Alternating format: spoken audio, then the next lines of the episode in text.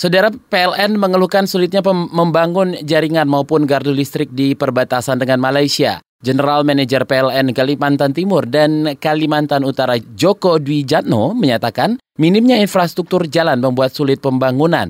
Menurutnya saat ini wilayah perbatasan yang terlayani listrik baru sekitar 70 persen, tahun ini ditargetkan meningkat menjadi 80 ribu pemasangan baru.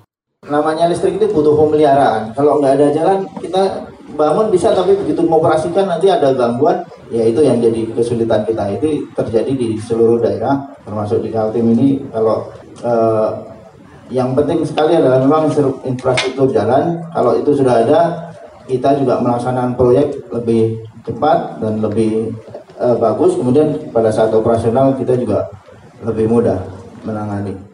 Saat ini jumlah pelanggan PLN di wilayah Kalimantan Utara dan Kalimantan Timur mencapai 1 juta sambungan. Tertinggi jumlah pelanggan Kota Balikpapan dan Samarinda yang mencapai 72 persen dari jumlah seluruh pelanggan di kedua provinsi.